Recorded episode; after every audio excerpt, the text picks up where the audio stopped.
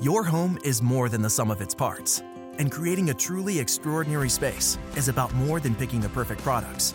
That's why the experts at Ferguson Bath, Kitchen, and Lighting Gallery are here to help you throughout the entire process to create a home that's as unique as you are.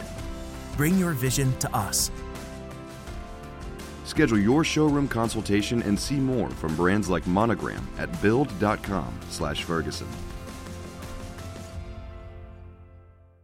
Constant Contact's marketing tools and technology make it easier than ever to drive big results for your small business. From list growth and email to SMS and social media, it's all powered by advanced automation and AI capabilities that help you grow your business more effectively. Plus, we've got the reporting you need to see what's working and what's not, so you can adjust along the way. Constant Contact is the digital marketing solution you need to keep up, excel, and grow. Try it for free today at constantcontact.com. In una riunione al congresso del Partito Comunista nel 1976, Brezhnev riportò queste parole.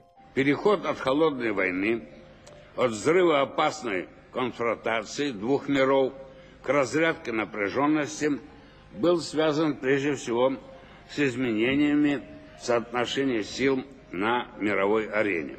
La chiave per poter fronteggiare la crisi petrolifera degli ultimi anni è nelle nostre mani. La Libia sarà questa chiave, l'alleato principe con cui contrastare il capitalismo occidentale.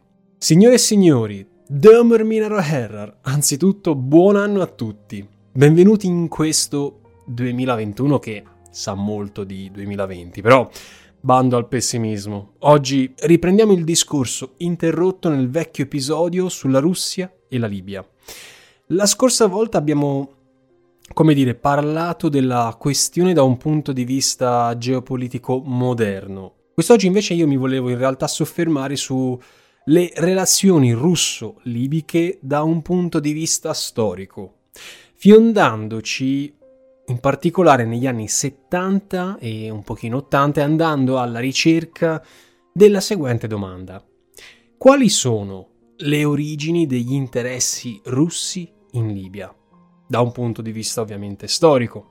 Bene, ah giusto, prima che me ne dimentichi, con rischio di creare un mostro al posto di un episodio normale, ho preferito sorvolare sulle politiche di Gheddafi, cioè l'uomo cardine della Libia di allora. A tal proposito, il prossimo episodio sarà l'ultimo sulla Libia e chiuderà la triade che abbiamo deciso di dedicargli. Poi affronteremo, non lo so, la Tunisia o l'Algeria, insomma, dipende da come mi gireranno le scatole. Ma prima di cominciare, vediamo di un attimo dare due numeri per inquadrare meglio la Libia, come se comunque io non li dessi già i numeri, ma insomma. Paragonata ai paesi vicini, la Libia fa la figura, diciamo così, di un piccolo paese. Non territorialmente parlando, sia chiaro, perché è il diciassettesimo stato per estensione al mondo. Per darvi un termine di paragone, l'Italia è a malapena al 72 posto. In termini di abitanti, la Libia oggi ha soltanto 6 milioni di abitanti, contro i 50-60 milioni dell'Egitto e i 20-30 di Algeria e Sudan.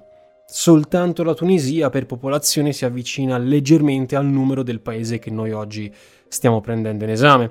All'epoca del colpo di Stato di Gheddafi, nel 69, gli abitanti erano appena 2 milioni. Dunque, dopo aver dato qualche numerino così per contestualizzare, avere un'idea un pochino più chiara del paese, direi subito di partire seriamente. Sigla!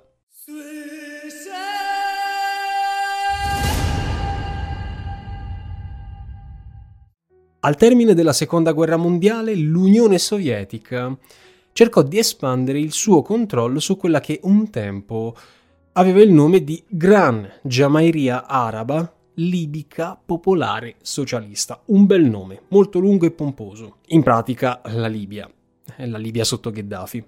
Questa politica di volersi espandere nella Gran Giamairia faceva parte in realtà di un obiettivo molto più ampio, volto a rafforzare la presenza militare dei sovietici nell'intero Mediterraneo e nell'intero Medio Oriente. Prima di poter però arrivare a questo sogno, che se lo portavano appresso appunto dal 45, i sovietici dovettero attendere in realtà l'avvento di Gheddafi. eh, perché tutti i loro sforzi furono infruttuosi almeno fino all'avvento del colpo di Stato, condotto nell'agosto del 1969 da Muammar Gheddafi. Da quel momento in avanti il rapporto che ci sarebbe stato tra sovietici e libici andò ad evolversi drasticamente. Divenne da un qualcosa, diciamo così, di prettamente commerciale, nel quale ci si scambiava essenzialmente soltanto beni, a un qualcosa di più pratico e politico, di più importante, soprattutto da un punto di vista militare. Nel tesissimo ambiente delle politiche internazionali del dopoguerra, il blocco occidentale si movimentò fin da subito per andare a creare un nuovo equilibrio di potere nel Mediterraneo centrale. Inglesi e francesi furono i primi a intravedere nella Libia un paese cardine, centrale nel quale andarsi ad insediare per dar freno al nazionalismo arabo che dal 1949 in avanti aveva iniziato a premere sulla nuova creazione in Medio Oriente, vale a dire Israele. Ma ovviamente gli occidentali non furono gli unici. La Libia rappresentò infatti un piatto molto allettante per i sovietici, che, come già avrete capito, erano desiderosi di espandere la loro sfera di influenza in quello che eh, come dire, stava diventando il nuovo calderone del XX secolo, il mondo arabo. Per l'Unione Sovietica la Libia era un trampolino da lancio, una nazione dal valore incredibilmente strategico nel quale piazzare bombardieri, navi, eserciti appiedati, eh, così da minacciare il bacino meridionale del Mediterraneo e di conseguenza l'intera Europa. A questo punto ci siamo avvicinati, come dire, un pochino alla prima vecchia domanda dell'episodio, cioè quali furono le reali motivazioni che spinsero gli intenti espansionistici dei russi dell'epoca. Le motivazioni, signori miei, nell'andare in Libia si basavano all'epoca su una formula a tre punti. Il primo punto fu quello di aumentare volutamente la fornitura di armi sovietiche nell'intera area, per spezzare così il legame di dipendenza che legava gli stati arabi del Nord Africa alle ex colonie europee. Chiaramente questo al fine di andare a creare una nuova dipendenza, stavolta verso l'Unione Sovietica. La seconda motivazione era prettamente e squisitamente economica, come vedremo in particolare energetica. Ed infine il terzo motivo più idealistico ideologico era quello che legava in un certo qual modo Unione Sovietica e Libia su tematiche come l'anticolonialismo, l'antiimperialismo americano, l'antisionismo e anche alcuni dettami del socialismo. Oggi cercheremo di approfondire, non dico tutti, ma gran parte di questi tre punti nel dettaglio. Ora, questo episodio non vuole ripercorrere l'affascinante storia moderna della Libia pre-Gheddafi, eh, anche perché questo non è né il momento né il luogo, ne verrebbe fuori un minestrone, diciamo, poco condito e molto liquido. Però è interessante notare che in Nord Africa, la regione del Mena, di cui parlavamo l'altra volta, dal momento in cui venne stipulato il Trattato di Parigi tra l'Italia e gli alleati nel 1947, un trattato devastante per i vecchi sogni di gloria fascisti e nei quali rientrava ad esempio la rinuncia alla colonia libica, il paese, quello che poi sarebbe diventato il regno di Libia sotto Idris I, la Libia sarebbe diventato in tutta l'area del Nord Africa il centro gravitazionale di quasi tutte le operazioni più importanti nell'area del MENA. Oggi la Libia, come vi avevo accennato 7-8 giorni fa, è un paese disastrato. Basta accendere la televisione, guardarsi un titolo giornalistico e lo comprendiamo subito. Ma tuttora nella sua devastazione eh, radicale, la Libia svolge un ruolo fondamentale negli equilibri geopolitici mediterranei, ma anche in quelli africani e medio orientali. Figuriamoci quando all'epoca, prima con Idris e poi con Gheddafi, il paese godeva di una sua struttura sociale ben definita, una solidità nazionale che oggi i libici, purtroppo aggiungerei, eh, si sognano. ولا يمكن أن تكون على هذا الشعب ملامة في لأن هذه القوى الأجنبية فرضت عليه فرض عندما كبل بالقيود وكتبت Nell'ultimo dei vertici che si tennero tra Stalin, Truman e Churchill, o meglio, in questo caso era presente il primo ministro Clement Attlee, cioè la conferenza di Potsdam del luglio 1945, l'Unione Sovietica propose di istituire un'amministrazione fiduciaria sulla Tripolitania. In sostanza, con amministrazione fiduciaria si intendeva il fare da balia a uno Stato fino a che questo non fosse in grado di gestirsi da solo. Occhio, i sovietici parlavano di Tripolitania, non di Libia. Questo perché ancora la Libia come noi oggi la possiamo intendere non esisteva, ma allora la Libia, che oggi è moderna, era composta da quelle che erano le sue tre principali regioni, la Cirenaica a est, nel nord-ovest la Tripolitania e il sud era, diciamo, gestito in quella regione del Fezzan, Ecco, i sovietici proposero di insediarsi loro stessi nella Tripolitania e lasciare invece al resto degli alleati le altre regioni. La Tripolitania non fu una scelta casuale perché all'epoca era la regione economicamente più avanzata e non a caso strategicamente più influente eh, del Mediterraneo centrale, direttamente proiettata eh, al centro appunto del Mediterraneo. Allora, a Potsdam, in quell'epoca, gli alleati non si accordarono su questa decisione dei sovietici, anzi fecero finta di nulla, preferirono evitare che la Tripolitania cadesse nelle mani dei russi. Fischiettarono e fecero i finti tonti, i finti sordi. Ma da quel momento in avanti quella regione della Libia rimase un pallino fisso per Molotov e di conseguenza per l'uomo che lui rappresentava, cioè Stalin. Due mesi dopo la conferenza di Potsdam, stavolta siamo alla riunione del Consiglio dei Ministri degli Esteri a Londra, l'Unione Sovietica ribadì la sua proposta. Lanciò di nuovo la palla, aggiungendo come contentino stavolta per gli alleati il fatto che il governo di amministrazione fiduciaria sarebbe durato soltanto dieci anni, un periodo che, come detto da Molotov, sarebbe bastato per preparare la Tripolitania all'indipendenza e alla formazione di uno Stato in grado di camminare sulle sue gambe. Ovviamente Molotov si preoccupò bene dal non sottolineare troppo il fatto che l'Unione Sovietica volesse uno sbocco sul Mediterraneo, come anche delle basi militari in Libia. No, no, no, facciamo finta di nulla anche in questo caso e siccome il ministro degli esteri sovietico non fu abbastanza convincente, né Francia né tantomeno Gran Bretagna furono disposte ad accettare la proposta dell'uomo di Stalin. Anzi, l'anno successivo gli alleati si videro bene dal velocizzare il processo di indipendenza immediata della Libia, così da tagliare subito la testa al toro e stroncare i sogni di imperialismo dei sovietici sul nascere. Ma prima di questa drastica soluzione i sovietici, e questo è motivo molto interessante ragazzi perché tocca da vicino le nostre sorti nazionali, i sovietici fecero, come dire, buon viso a cattivo gioco, tentando il tutto per tutto come in una partita di poker facendo all-in. Non andò bene, però comunque è interessante da notare. All'epoca, ragazzi miei, siamo nel 46, in Italia c'erano le elezioni politiche. Oggi sappiamo che il Partito Comunista concluse con circa il 19% dei voti, non lontano dalla maggioranza e quasi tutti i voti erano focalizzati nello zoccolo duro della penisola, il centro, specialmente Toscana, Umbria, Marche ed Emilia-Romagna.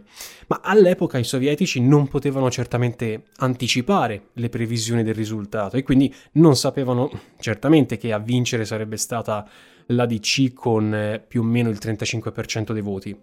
Anzi, i giornali, sia in Italia che all'estero, davano molto probabile un testa a testa tra il PC, cioè il Partito Comunista Italiano, e l'ADC, la Democrazia Cristiana. Eh, all'epoca la democrazia cristiana era capitanata dalla figura di De Gasperi. I sovietici invece puntarono tutto, cioè puntarono tutti, tutte le loro speranze sull'unico cavallo a disposizione, vale a dire il partito di Togliatti, il partito comunista italiano. I russi proposero così agli alleati eh, una via traversa, cioè di lasciare agli italiani l'amministrazione fiduciaria della Libia. Dopotutto, dissero, quello era stato per decenni un, un territorio, una colonia nelle loro mani. Sapevano benissimo come gestirla, no? Avevano fino a qualche anno fa gestito tutte le sorti del paese.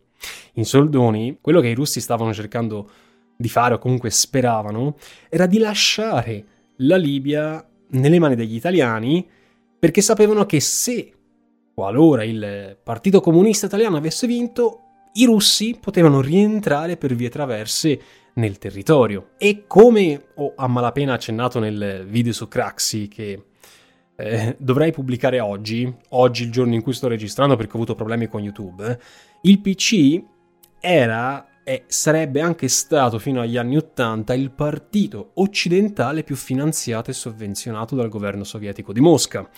Quindi c'erano concrete possibilità che i russi, attraverso appunto il governo italiano, riuscissero a infilarsi subdolamente in Libia. Fatto sta che nel febbraio del 47 le potenze vincitrici della seconda guerra mondiale firmarono il trattato di pace con gli italiani nel quale si andava a regolamentare la questione, tra le altre cose, delle ex colonie italiane. I confini italiani vennero ristabiliti all'Italia pre-1938. La penisola perde l'Istria, molti comuni delle Alpi Marittime intorno a Nizza e così via. Insomma, è un ridimensionamento a 360 gradi che va a comprendere, come anche chiaro, le colonie nei Balcani, l'Albania per l'eccellenza, il Dodecaneso e anche poi tutte le colonie in Africa. In quella stessa occasione le potenze vincitrici imbastirono una commissione d'inchiesta che fu presa e mandata in Libia per valutare effettivamente le condizioni dei locali, come era stato diciamo, il governo italiano in tutti questi, in questi decenni. Alla fine venne fuori che il paese non era autosufficiente per nulla e che non era dunque pronto all'indipendenza. Date le circostanze, gli alleati erano inclini al fatto di cedere la Libia sotto la tutela di una o più potenze vincitrici, il problema era appunto trovare l'accordo su quali eh, poteri coinvolgere e certamente non l'Unione Sovietica dal punto di vista degli occidentali. Era dunque una situazione di stallo alla messicana dove entrambi i contendenti sono con le pistole puntate l'uno contro l'altro. E per risolverla, gli occidentali decisero di porla sotto la lente dell'ingrandimento delle Nazioni Unite. Vediamo un attimo meglio. Our designs are plain. Our doors are open. Our press, our people, and our parliament are free. But I repeat that for these purposes, the United Nations is at once a mainspring and a prime instrument of our policy. We have nothing to hide. Your home is more than the sum of its parts, and creating a truly extraordinary space is about more than picking the perfect products. That's why the experts at Ferguson Bath, Kitchen, and Lighting Gallery are here to help you throughout the entire process to create a home that's as unique as you are. Bring your vision to us. Schedule your showroom consultation and see more from brands like Monogram at build.com/ferguson. Constant Contact's digital marketing platform is just what your small business needs to stand out, stay top of mind, and see big results. With an easy to use, powerful toolset of email and SMS marketing and social media and events management, you can sell more, raise more, and fast track your growth. Not a marketer? No sweat. With our AI content generator and automated emails and texts, you'll say the right thing at the right time, every time. So get going and growing with Constant Contact today. Try it free at constantcontact.com. Diciamo che quando due anni dopo più o meno qui sto andando a memoria, nel dicembre del 49 le Nazioni Unite si radunarono per discutere della questione libica, in realtà non è che discussero soltanto del piccolo paese libico della Tripolitania, ma discussero dell'intera regione del Mena, cioè l'intero Nord Africa. Vi ricordate prima quando eh, dicevo che la Libia comunque è sempre stata il centro gravitazionale di questa intera macroregione? Ecco, a sottolinearlo è il fatto che proprio tra tutti i paesi del Nord Africa, la Libia, o meglio, il regno di Libia allora, fu il primo Stato indipendente a emergere sotto la grazia legida delle Nazioni Unite, esattamente il 1951. Ora, dal punto che a noi interessa, il Regno di Libia non instaurò delle relazioni diplomatiche, diciamo così, soddisfacenti con l'Unione Sovietica per almeno quattro anni, quindi almeno fino alla metà degli anni 50. Il governo di Re Idris durò appunto fino alla presa di potere di Gheddafi, quindi quasi 15 anni. Gheddafi entrò nel 69, Idris arrivò nel 51, quindi fate i vostri calcoli. In questo lungo arco di tempo, nel quale Idris, con quei suoi occhialini sferici alla John Lennon, si è andato a pescarlo su una delle immagini su Google, Idris in questo periodo governò una monarchia, diciamo, prettamente vuota. Cosa voglio dire con questo? Idris mantenne un orientamento generalmente filo-occidentale, perché dipendeva fortemente dal denaro fornito e generato dalle basi militari britanniche e americane presenti su tutta la costa del paese. Idris seguì proprio una politica prettamente occidentalista, che per quanto egli fosse a favore del nazionalismo e dell'unità araba, prevedeva comunque eh, un atteggiamento remissivo, non interventista nelle questioni veramente calde dell'epoca, in primis la disputa palestinese. Difatti, nei quasi vent'anni di monarchia, la Libia, a dispetto della posizione privilegiata e centralissima di cui abbiamo appena accennato nel, nel Mediterraneo, fra Maghreb e eh, Mashrek, rimase ai margini della politica araba internazionale. Riabilitare il paese da questo punto di vista fu uno degli obiettivi principali nel breve termine che Gheddafi si pose nel 69, cioè portare la Libia al massimo della visibilità globale, da oscura pedina del terzo mondo a protagonista della politica mondiale. Da questo punto di vista, se la Libia di Re Idris fu, come dire, al coperto sotto l'ala protettrice degli Stati Uniti, dall'altra, la Libia del giovane 27enne Gheddafi diventò immediatamente sovraesposta, ma non anticipiamo troppo quello che sarà poi il, il succo del prossimo episodio.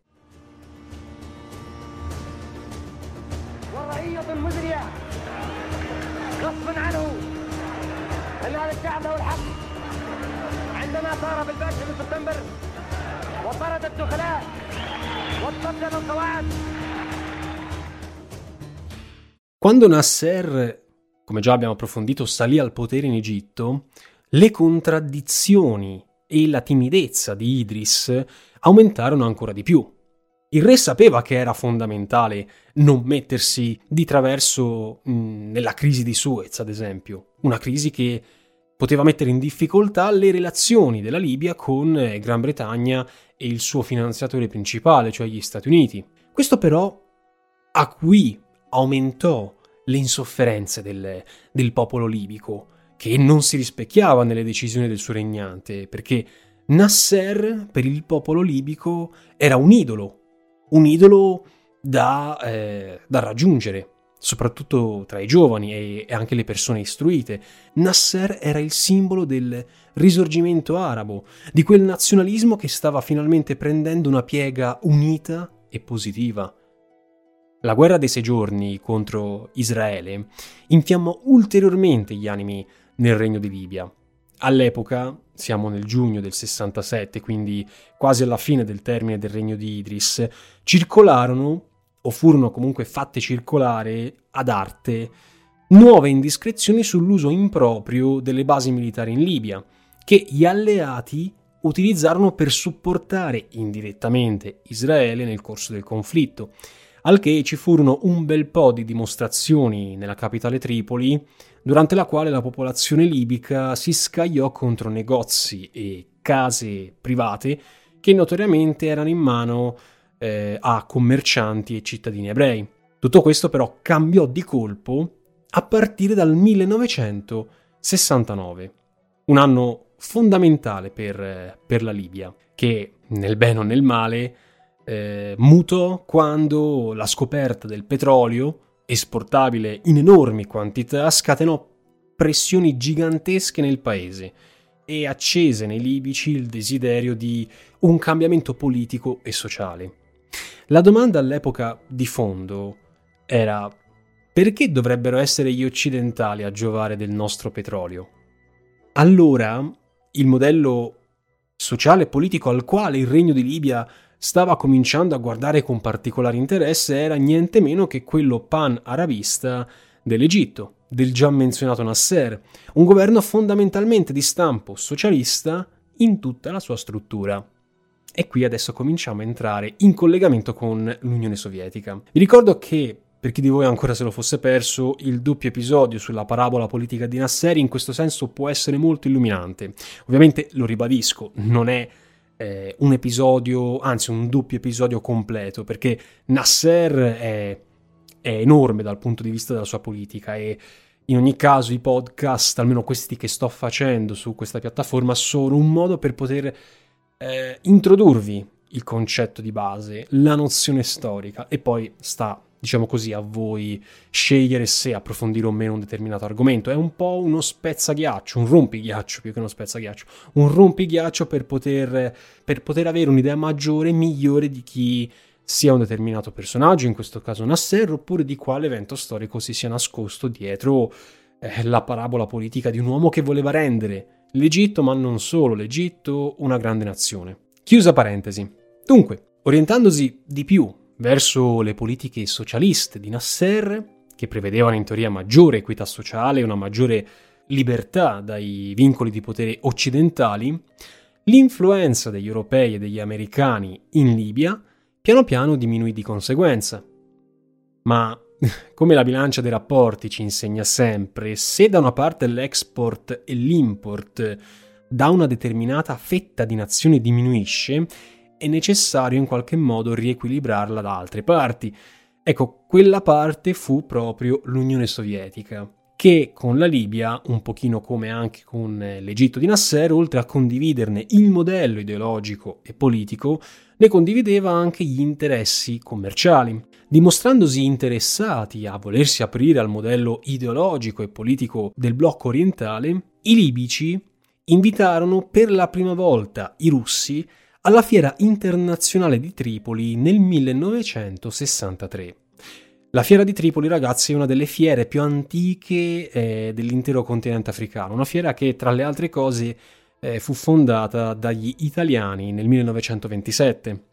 Ecco, in questa fiera dove si commerciava di tutto, eh, da tessuti a materiali edili fino ad arrivare al semplice cibo, i sovietici e i libici giunsero inizialmente a un primo accordo economico. Da qui in avanti le delegazioni da e per Mosca si intensificarono sempre di più. La Aeroflot, cioè la compagnia di bandiera sovietica che ancora oggi è quella russa, aprì una rotta privilegiata con l'Africa, cioè a Tripoli, proprio in testimonianza dell'aumentare dei rapporti tra le due nazioni.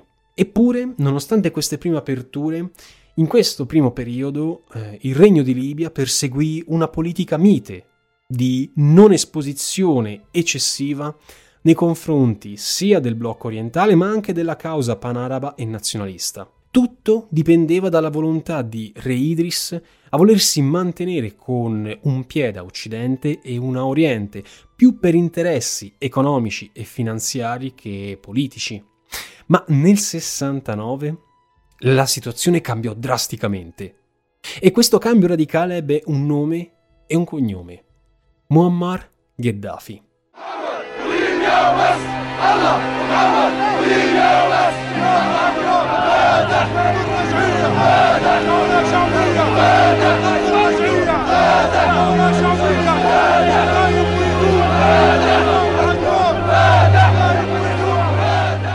Il primo settembre 1969 un gruppo di ufficiali dell'esercito libico, fattisi chiamare con il nome di Movimento degli Ufficiali Liberi, sulla falsa riga degli Ufficiali Liberi egiziani di Nasser, eseguì con successo, a Bengasi, nell'est del paese, un colpo di Stato ai danni di Idris, avviando un radicale riassetto della politica interna ed estera della Libia. Il movimento nacque guidato da 12 generali. Tra questi c'era lo stesso Gheddafi, ma in quei primi mesi, all'epoca dell'immediato colpo di Stato, a gestire la leadership era in realtà l'intero movimento, non c'era soltanto la figura del singolo Gheddafi. E tra questi generali, da notare, c'era anche un volto a noi oggi molto noto, Khalifa Haftar, il generalissimo che oggi eh, sta gestendo le sorti della Libia moderna, contrapposto dal Sarraj. Già, all'epoca lo stesso generale Haftar supportò il colpo di Stato e sarebbe entrato a far parte della vita politica militare della nazione libica fino ad oggi. Quanto a Gheddafi, la sua personalità si sarebbe ritagliata uno spazio privilegiato soltanto nei mesi successivi al colpo di Stato ai danni di Idris, che tra l'altro nel mentre in cui i generali si concedevano l'onore e l'onere di prendere il potere del paese, Idris si trovava all'estero, in una delegazione prima in Egitto e poi in Grecia. Insomma, quando il gatto non c'è, i topi ballano. Dal punto di vista politico e sociale, i liberi ufficiali libici ebbero una grande presa sulla popolazione, proprio grazie all'idea di rinnovamento, di libertà e di socialismo che la loro ideologia conteneva al momento della proclamazione costituzionale del dicembre del 69. In quell'occasione il movimento dei generali dichiarò la Libia non più un regno, una monarchia, ma uno Stato libero, sovrano e squisitamente arabo. Una repubblica, insomma, votata in direzione della libertà, della giustizia sociale e nella quale si garantiva diritti eguali a tutti i cittadini e dove, a chiunque lo desiderasse, le porte del lavoro dignitoso erano spalancate. Non più un lavoro schiavista occidentale degli europei che con le loro multinazionali trivellavano il suolo libico per portarsi via i proventi del petrolio e del gas.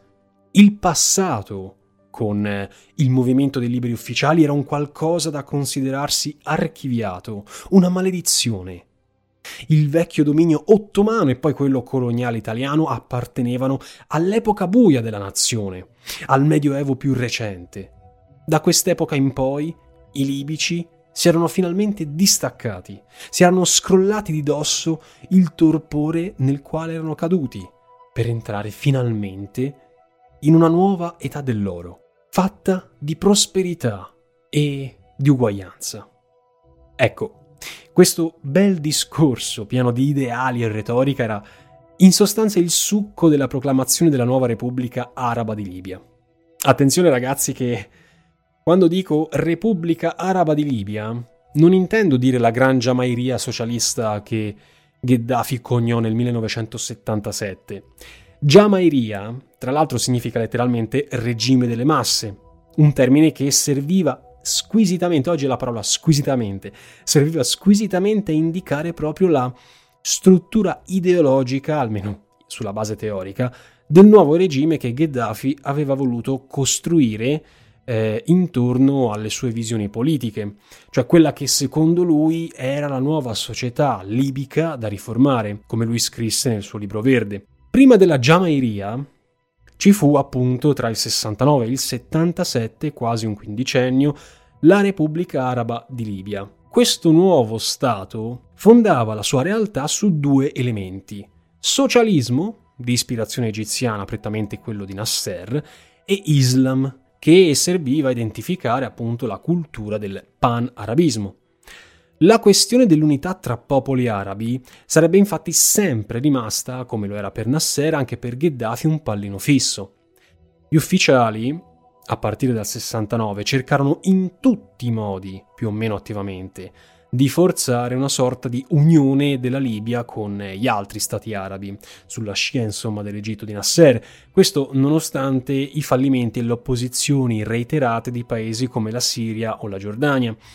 Nel caso del socialismo, invece, uno dei primi provvedimenti post colpo di Stato fu proprio quello che più si confaceva a questa visione politica, vale a dire l'acquisizione da parte dello Stato centrale di tutte le industrie di importazione, esportazione e distribuzione del greggio.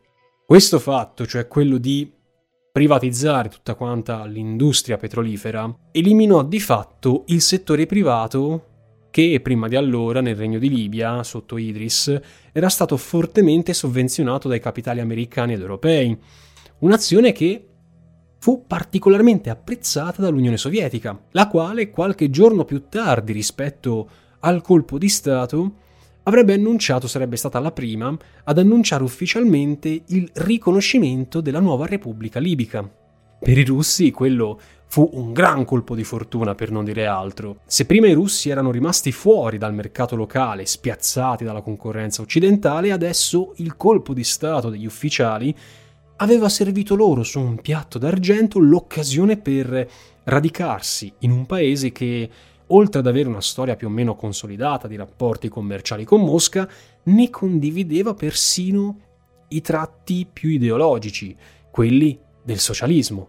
Era l'opportunità della vita, specialmente per chi fu appuntato da Brezhnev, l'allora segretario generale del Partito Comunista, a mettersi in contatto con i vertici del governo militare libico, per cercare insomma una quadra nella quale stabilirsi nel paese. La prima cosa che i sovietici fecero fu quella di accertarsi quale direzione avrebbe preso la politica del nuovo regime degli ufficiali. Diciamo che i russi seguirono la politica del fidarsi è bene, non fidarsi è meglio. Insomma, sempre meglio capire le intenzioni di un potenziale alleato prima ancora di fiondarsi su impegni e promesse che poi non si è magari in grado di mantenere. A questo punto, i libici, tra cui lo stesso Gheddafi, si trovano intorno a un tavolo con eh, l'allora ministro degli affari esteri sovietico Andrei Gromyko e discussero a lungo. I libici dissero in un primo momento che sia il capitalismo occidentale ovviamente, ma anche il comunismo di stampo sovietico non erano adatti all'atmosfera nazionale. Il comunismo, dissero, era un sistema condannabile in quanto sistema ateo e dunque estraneo ai precetti dell'Islam e a quelli del socialismo libico. Insomma, fu una mazzata tra i denti per i sovietici. Però non tutto era da condannare. In tal senso la Libia, a differenza dell'Egitto di Nasser, tenne un atteggiamento diplomatico neutrale, o per meglio dire di neutralismo positivo, amica amica, insomma. L'Unione Sovietica era infatti per gli ufficiali libici uno dei migliori amici del mondo arabo. L'Unione Sovietica era lodata per, eh, dai libici ovviamente, per il suo sostegno alle rivoluzioni arabe nella lotta per la Palestina e in quanto tali i sovietici dovevano essere tenuti in grande considerazione, ma non bistrattati soltanto perché, diciamo, il comunismo non si adeguava bene alle strutture sociali della Libia. In sostanza queste furono, diciamo, le prime attestazioni che Gheddafi e compagni rivolsero ai russi. La cosa che i libici all'epoca fecero, con un leggero smacco di mosca, fu limitare le relazioni esclusivamente alla sfera commerciale, senza parlare di militari, di basi navali e quant'altro. In particolare, l'unica cosa che fecero fu quella di accordarsi limitatamente all'acquisto di armi sovietiche. Questo accordo, come sappiamo, sarebbe diventato però importantissimo nel flusso finanziario prima sovietico e poi russo, al punto tale da spingere Putin oggigiorno a voler mantenere una presenza stabile nel paese, lo dicevamo giusto giusto nel vecchio episodio. La prima consegna di armi da Mosca a Tripoli avvenne nel settembre del 70 e fu esposta immediatamente due mesi dopo, cioè il primo settembre, per commemorare il primo anniversario di quella che loro chiamavano la rivoluzione. Anche qui, invece di colpo di Stato, i libici, come gli egiziani, utilizzano la bellissima parola rivoluzione, ma vi ricordo di andare ad ascoltare il podcast su Nasser per capire perché fu un colpo di Stato e non tanto una rivoluzione. Allora, da questo punto di vista, se per i sovietici il non immettersi con qualche bella base navale sulle coste libiche fu una delusione, il fatto di poter guadagnare in termini economici e di prestigio dal mercato delle armi fu in un certo senso una consolazione, un, una medaglia di cerume, diciamo così, non un terzo posto, ma neanche un quarto. L'accordo però sugli armamenti, nell'arco di pochissimi anni, crebbe a dismisura in termini economici, arrivando a toccare punte altissime. Ad esempio, già solo dopo quattro anni di accordi commerciali con la Libia, nel 74 il governo libico di Gheddafi concesse la bellezza di un miliardo di dollari in attrezzature militari all'Unione Sovietica. Si trattava di cifre da capogiro perché eh, comunque la Libia era un paese che stava ancora cercando di risollevarsi dalle ceneri di, di epoca coloniale. Facendo un paragone, in quell'anno la Libia spese circa un tredicesimo del PIL nazionale unicamente in armi di manifattura sovietica. E considerato che il PIL libico del 74 ammontava all'incirca 13 miliardi, ecco, non si tratta di spiccioli. Nell'arco di un anno la Libia era diventata così il paese con più attrezzature militari in rapporto alle forze armate che erano eh, all'incirca 55.000 soldati dell'intero terzo mondo. L'acquisto così massiccio di armi fu comunque sospinto da un tasso di crescita del paese che almeno nel 74 aveva registrato un incremento vertiginoso del 22%, una cosa che fino ad allora non si era mai vista. Questo incremento vertiginoso era dovuto specialmente allo sfruttamento degli idrocarburi che stavano cominciando a garantire dei ritorni e dei profitti alle casse nazionali. Tuttavia le riserve di petrolio libiche erano molto più ridotte rispetto a quelle di altri grandi stati arabi produttori di petrolio. Di conseguenza, la Libia era maggiormente abituata a saper razionare comunque diligentemente la produzione di greggio al fine di, come dire, conservare meglio le sue ricchezze naturali. Avere meno petrolio però significava anche essere meno competitivi, meno capaci di far fronte ad eventuali aumenti della domanda internazionale. Il petrolio per la Libia divenne comunque il mezzo principe con cui finanziare lo sviluppo economico e sociale di un paese che effettivamente era tristemente sottosviluppato, ma il petrolio si trasformò anche in un'arma politica da brandire nella lotta panaraba contro Israele e anche contro le minacce imperialiste degli Stati Uniti. Vi ricordate quando qualche minuto fa ho detto che la Libia stava seguendo le orme dell'Egitto?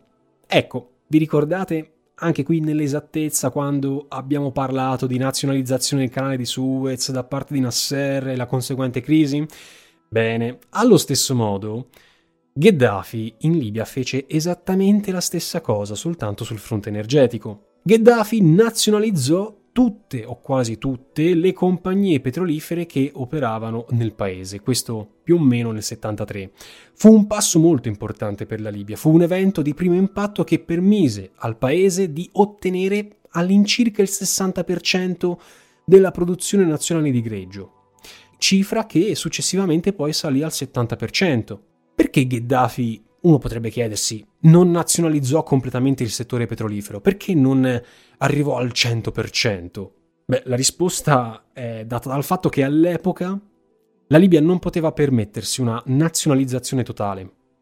Quel 30% in mano agli stranieri, agli occidentali, tra cui la stessa Eni italiana, serviva come, diciamo così, come la panna montata sulle fragole. Via gli occidentali via le loro competenze, quella che oggi in inglese vengono definite skills, e soprattutto via i fondi stranieri che venivano utilizzati nell'esplorazione, nella produzione e nella distribuzione del petrolio dall'Africa all'Europa.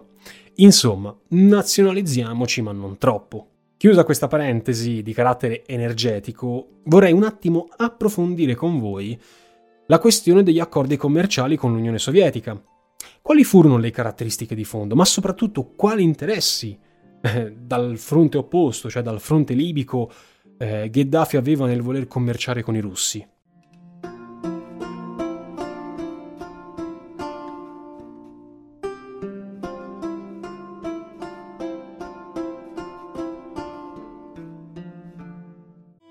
Your home is more than the sum of its parts. And creating a truly extraordinary space is about more than picking the perfect products. That's why the experts at Ferguson Bath, Kitchen, and Lighting Gallery are here to help you throughout the entire process to create a home that's as unique as you are. Bring your vision to us. Schedule your showroom consultation and see more from brands like Monogram at build.com/ferguson. Con il fatto che le armi sovietiche cominciarono a proliferare in Libia, i libici tentarono di mantenere un certo grado di indipendenza diversificando i fornitori di armi, cioè provarono a non limitarsi a soltanto un acquisto di armi. Sapevano benissimo che rendersi dipendenti da un unico venditore poteva causare il collasso. Questo è comunque un dato di fatto applicabilissimo in qualsiasi contesto economico, ragazzi. La diversificazione era quello che a loro serviva. E per questo motivo i libici si misero così in contatto con i vecchi occidentali con i quali avevano voluto rompere i contatti, che avevano bistrattato tantissimo. Questa nuova apertura diede una serie di primi successi alla Repubblica Libica, che dopo qualche contrattazione riuscì a intascarsi una base di circa 110 Mirage fabbricati dai francesi. I Mirage.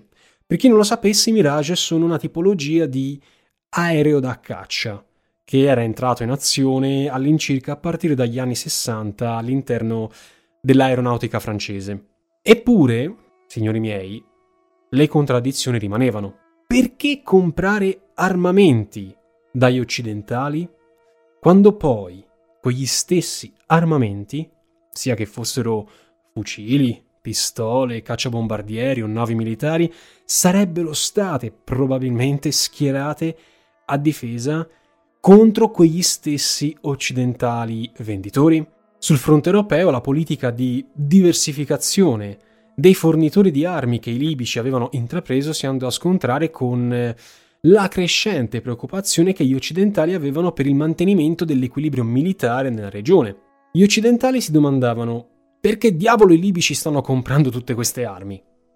Diciamo che erano giunti retoricamente alla conclusione che se il governo di Tripoli aveva voluto riallacciare i contatti commerciali con Washington e l'Europa, significava implicitamente che i russi avevano già saturato parte del mercato locale.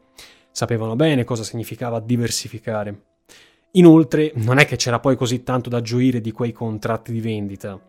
Europei e statunitensi infatti sapevano benissimo che quelle armi che avevano venduto a peso d'oro ai libici sarebbero state utilizzate per mantenere vivo lo stridente anticolonialismo e antiimperialismo che regnava nel Nord Africa, come anche quelle tensioni contro Israele e le varie attività terroristiche che di lì a poco sarebbero esplose.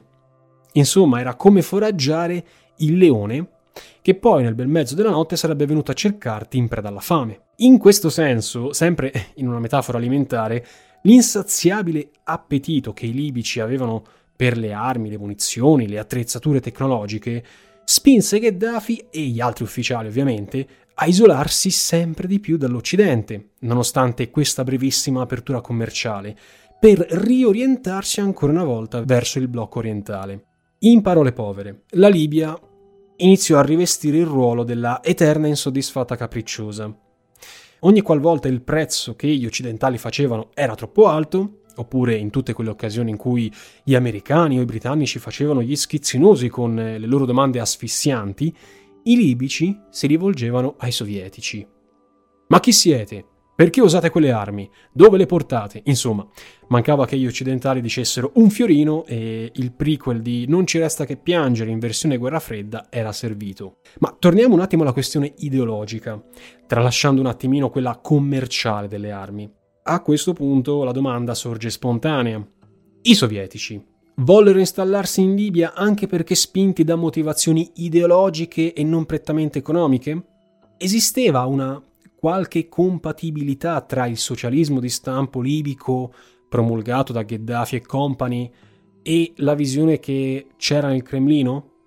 Vediamo un attimo di capirci meglio.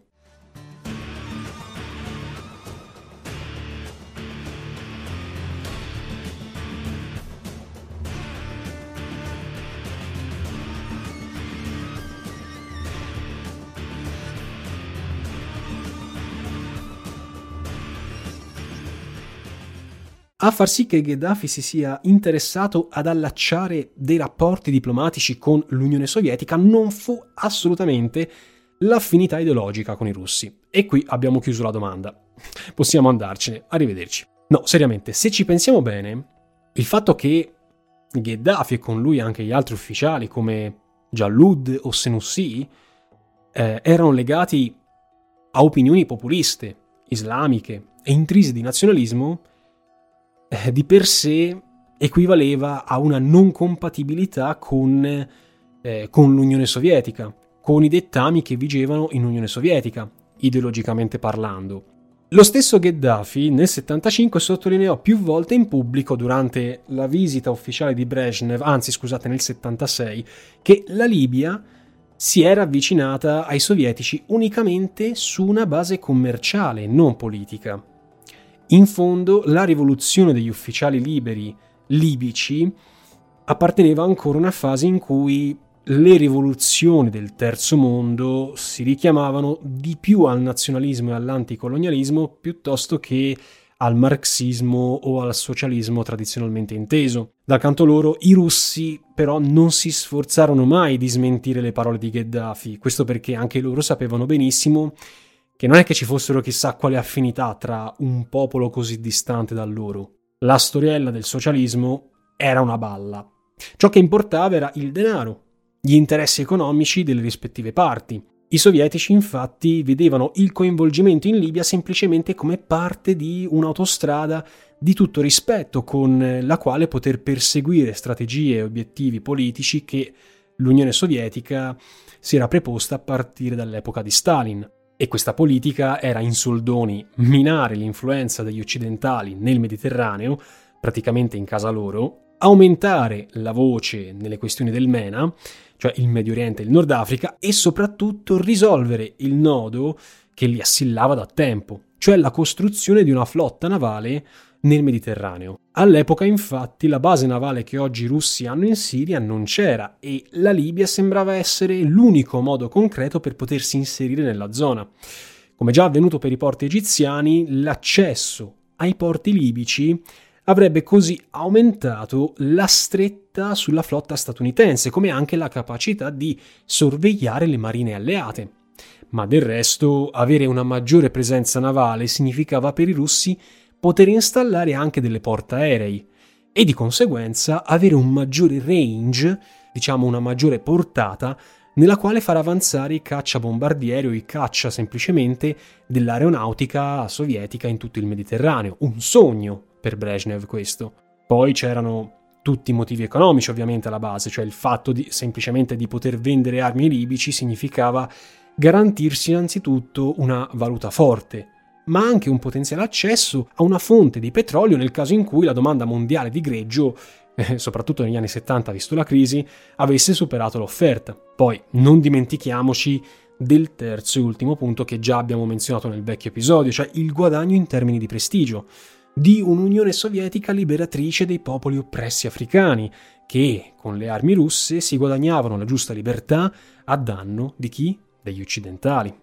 Questo ragionamento cercava in qualche modo di controbilanciare il danno di immagine che i russi ebbero nell'intero Nord Africa non appena in Egitto, alla morte di Nasser improvvisa, Anwar al-Sadat salì al potere. Sadat, a differenza di Nasser, cancellò infatti gran parte delle politiche socialiste, dando così avvio a una sorta di politica filo occidentale e filo statunitense, al che la prima cosa che fece il nostro caro Sadat fu espellere consiglieri ed esperti sovietici che già da qualche anno stavano cominciando a fare le valigie perché avevano visto che con Nasser le cose non andavano bene. Sadat fu, diciamo così, l'allarme che fece scattare sull'attenti le coscienze dei russi.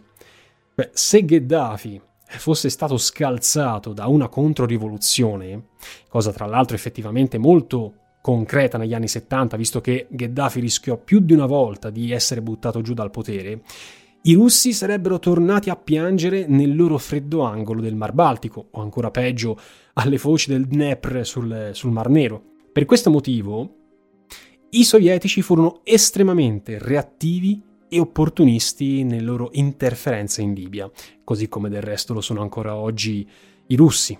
Furono reattivi nel senso che si smobilitarono subito, immediatamente, per concludere affari da milioni di dollari con i libici, non appena videro che Gheddafi e compagni si diedero da fare per imporre delle politiche socialiste in Libia, attuando una chiusura verso gli occidentali. In tal senso possiamo realmente affermare che i problemi dell'Occidente, durante la guerra fredda, costituirono quasi sempre, in rapporto diretto, delle opportunità per l'Unione Sovietica. In termini opportunistici, il governo Brezhnev vendette molte poi più armi di quanti in realtà i libici ne avrebbero mai utilizzato in tutto l'arco della loro stessa esistenza, permettendo così alla Libia di diventare un vero e proprio arsenale di ricambio, uno smercio locale per tutti i governi africani e del terzo mondo. In sostanza, la vendita di armi beneficiò anche indirettamente l'Unione Sovietica, in rapporto a tutti gli altri paesi come Chad, Sudan, Etiopia e così via. Molti di questi paesi, infatti, ad esclusione però del Chad, che, con cui la Libia insomma ebbe un conflitto in quegli anni, compravano armi dai libici, armi che a loro volta erano state acquistate in origine dal mercato sovietico. Il fatto è che furbescamente i libici si tenevano per sé le armi migliori e anche qualitativamente parlando quelle più efficienti. Agli altri mercati, sotto banco, la Libia lasciava le armi obsolete, quelle acquistate a basso costo da Mosca, per poi rivenderle a maggior prezzo agli altri africani. Con delle armi scassate era chiaro che la loro durata era molto limitata nel tempo ed infatti quando poi i sudanesi e gli etiopi avevano bisogno di rifornimenti o di altre armi in sostituzione, secondo voi a chi si rivolgevano? Non certamente a quei truffaldini dei libici che gli avevano venduto delle armi scassate, ma ai sovietici ovviamente, e quindi altri soldi. Come già detto però, le armi non furono l'unica merce di scambio, ci fu l'energia. Ecco, anche qui i sovietici furono molto scaltri nei loro tentativi di espansione di scambi commerciali. Nel 75 Gheddafi annunciò al suo popolo che i sovietici avrebbero fornito al paese il primo reattore nucleare di tutto quanto il continente africano, un impianto modesto di circa 10 MW da installare qualche anno più tardi nel centro di ricerca di Tajura, che si trova vicino a Tripoli. Nell'81 però addirittura i due paesi parlavano già di ampliare questa cooperazione per arrivare a includere nel progetto un'altra centrale, stavolta di 400 MW. Un'espansione che però doveva essere controbilanciata eh, con delle laute eh, con dei lauti ripagamenti da parte della Libia verso l'Unione Sovietica. In che modo? Con petrolio, gas e minerali. In sostanza proprio quello a cui i russi stavano puntando con eh, veemenza a partire dalla conferenza di Potsdam.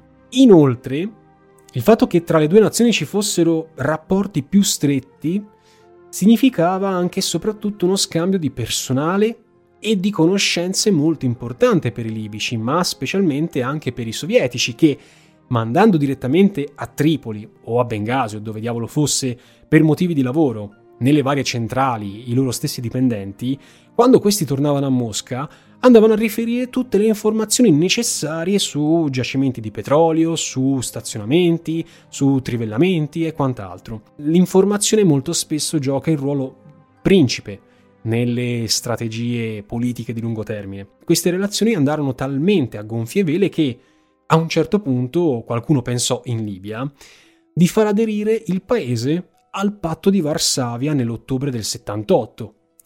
All'epoca il patto di Varsavia comprendeva essenzialmente la quasi totalità dei paesi dell'est europeo, esclusione fatta per eh, la Jugoslavia del maresciallo Tito, con il quale tra l'altro Gheddafi ebbe una solida relazione d'intesa. Entrare nel patto di Varsavia per la Libia sarebbe stato un caos totale a livello geopolitico, perché eh, la Libia sarebbe stata l'unico paese del continente nordafricano a entrarvi. Sarebbe stato un evento rivoluzionario, in un certo senso cioè l'espansione della cortina di ferro a qualche centinaio di chilometri a sud di Malta e dell'Italia. Sicuramente sarebbe stata una vittoria tattica per, per, l'Unione Sovietica che in quel momento si stava andando ad infossare nel, nel suo tramonto, insomma, negli anni 80 e 90. Gheddafi in persona poi, quando, quando gli giravano male nella sua tenda nel deserto, con gli occidentali utilizzava spesso la minaccia di voler aderire al patto di Varsavia. Ma fortunatamente per Washington questa minaccia rimase sempre tale, cioè rimase sempre una minaccia e non si concretizzò mai. Nei momenti peggiori il Rais arrivò persino a minacciare di attaccare gli impianti nucleari degli Stati Uniti nell'intero Mediterraneo, insomma, utilizzò varie minacce dichiarando che la Libia avrebbe intavolato un'alleanza ancora più solida con una superpotenza come l'Unione Sovietica, ma tutto questo fu semplicemente un blaterare, furono parole spese al vento, nel senso che più che minacciare Gheddafi non fece non fece altro, visto e considerato poi che gran parte della sua politica si basava effettivamente sulla tattica dell'intimidazione, ma questo lo vedremo meglio nel prossimo episodio. Molti analisti occidentali in tal senso all'epoca eh, erano consapevolissimi de- di questa tattica, del fatto che Gheddafi sfruttasse essenzialmente soltanto l'intimidazione e avevano già giudicato il Rais come un attore non pericoloso, come un cagnolino che abbaia e basta.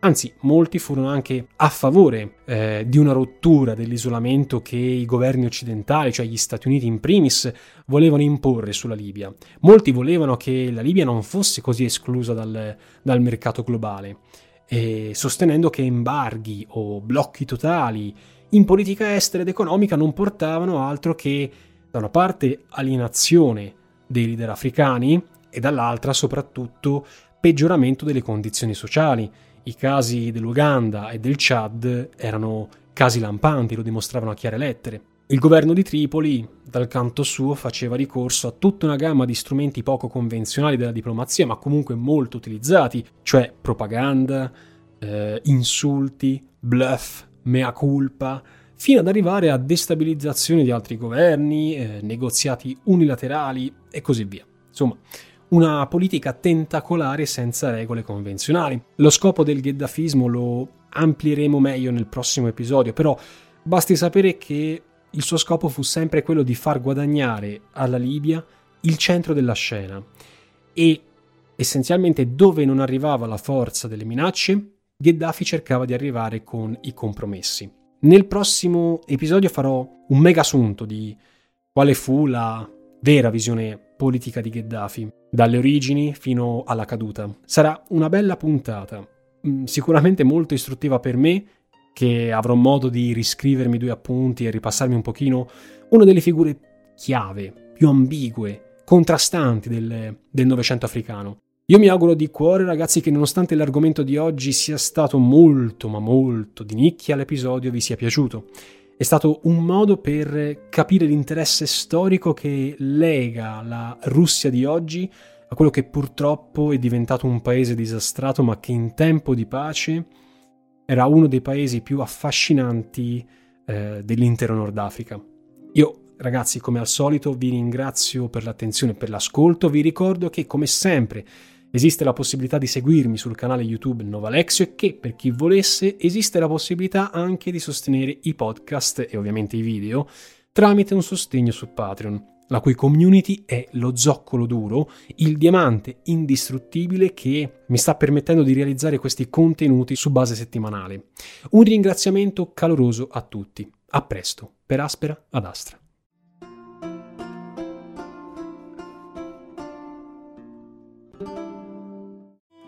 Your home is more than the sum of its parts, and creating a truly extraordinary space is about more than picking the perfect products. That's why the experts at Ferguson Bath, Kitchen, and Lighting Gallery are here to help you throughout the entire process to create a home that's as unique as you are. Bring your vision to us. Schedule your showroom consultation and see more from brands like Monogram at build.com/ferguson.